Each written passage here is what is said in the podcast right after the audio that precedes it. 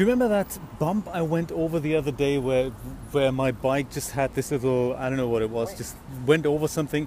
That actually caused me a flat tire, which is not good.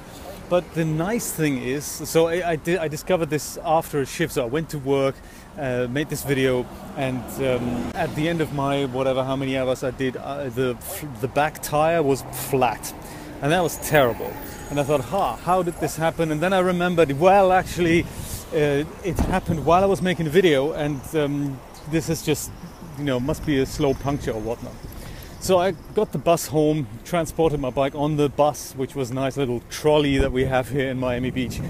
It's a very convoluted thing. It just goes, uh, there's one clockwise and one counterclockwise and just goes round and round, almost 24 7. I think it, it, finishes at midnight, but it starts at 6 a.m. So it's a nice free way of getting around if you don't have a bike. Very nice. There used to be something called the quarter bus or something that we used to call the quarter bus, and it's because that was a proper bus that was almost taking the same route and it cost you 25 cents, so one quarter. Not bad at all, but I don't know, they decided that they're going to outsource this to another company, and they have these really cute little old style trolleys now, and they are completely free, so that's very exciting. So, no, no more 25 cent bus, even if you've forgotten your wallet, you can just now sit on an air conditioned trolley and do a little trip around Miami Beach, which is really, really nice. So, anyway, I finished my shift and my back tire was flat, so I went home on this trolley. And I was thinking, ha, I've got a secret weapon inside my tire, and that is tire slime. Do you know the stuff in a transparent bottle that's kind of green, like the slime used to look back in the day? It's got some, it's got tiny little shredded rubber particles in it or something. I don't really know how it works, but the idea is that if you have a leak, an air leak in a tire, then the internal pressure, as long as you remove whatever the obstruction is, the internal pressure will eventually squeeze the slime into that hole, plugging it up. So, what I did, and this is the first time this has happened to me, I think I've had slime in there for about a year or two and because my front tire just kept deflating and I was sick and tired of just keeping replacing the inner tube there so I bought some tire slime and then as luck will have it nothing ever happened again so I thought ah is this a tire slime preventing these things from happening or what's going on so this was the first time that I actually noticed a flat and that's interesting so what I did was I got home pumped up the tire again and just let it sit there overnight, thinking, well, if it's flat again tomorrow, I'm just to go and replace it. But if not, maybe slime will have done its job. There were no discernible obstruction, so there was no nail sticking out, like what happened to me once when I went through South Kensington, I think, in the morning. It's, I, I have no idea how this happened. There was a, a metal thing, almost like a like a tire, like a like a proper nail, that just went in one side and then out the other, and then of course completely obliterated not only the inner tube but also the, the complete tire. So very crazy stuff. So uh, replaced my tires on that occasion, and did not go home on the bus because I don't think that's what you can. You don't. I don't think you can do that in London. You just have to leave your bike there overnight and then come back with however way you want to fix it, basically. And that's what I did. I, I went back with a with an inner tube uh, and just fixed it there and then on the street. That was kind of cool. South Kensington, in front of some department store. It wasn't Harrods, by the way. So yes, uh, I pumped up the tire, and next day it was as if nothing had happened. So the only thing I could see was the tiny wet patch on one part of my tire. So the, the slow leak is definitely still there. But the exciting bit is that it has been patched up by the tire slime. So, hey, exciting stuff. I do have another tube of tire slime in my cupboard, and I will, in case I ever need to replace the inner tubes, I also need to replace the slime because that's gonna that stays liquid and that stays inside your tires. Very cool stuff, very funky idea.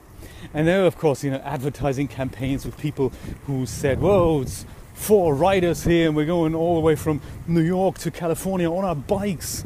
in two weeks or something, and they said, well, we can't really afford to take a hit on constantly having to replace our tires or our inner tubes whenever we get a flat. So they're using that. obviously quite successfully, or it was a marketing ploy. But for I think 10 $15 a bottle, it's not really that big a deal. So if you're ever thinking of, hey, does this stuff actually work? Um, yes, I've just found out a couple of days ago that it does actually work.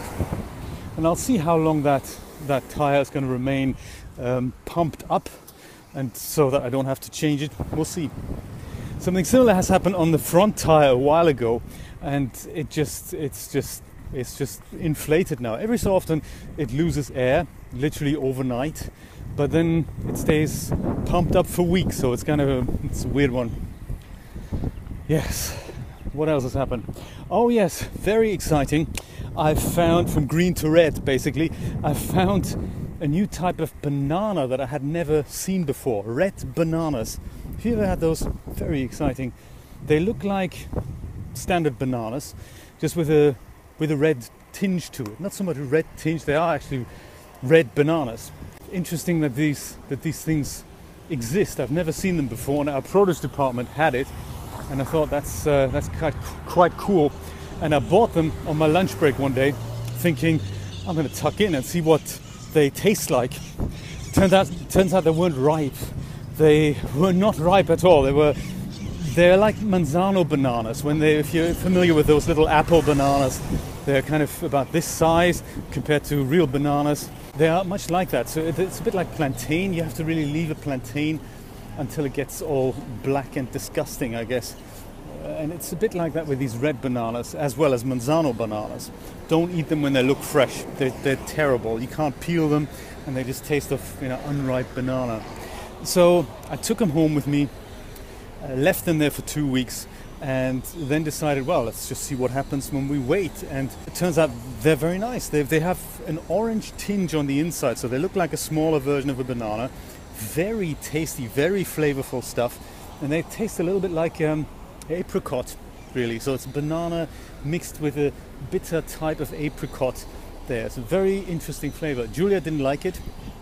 Shame that oh, good because I could have a red banana every day of the of the last week.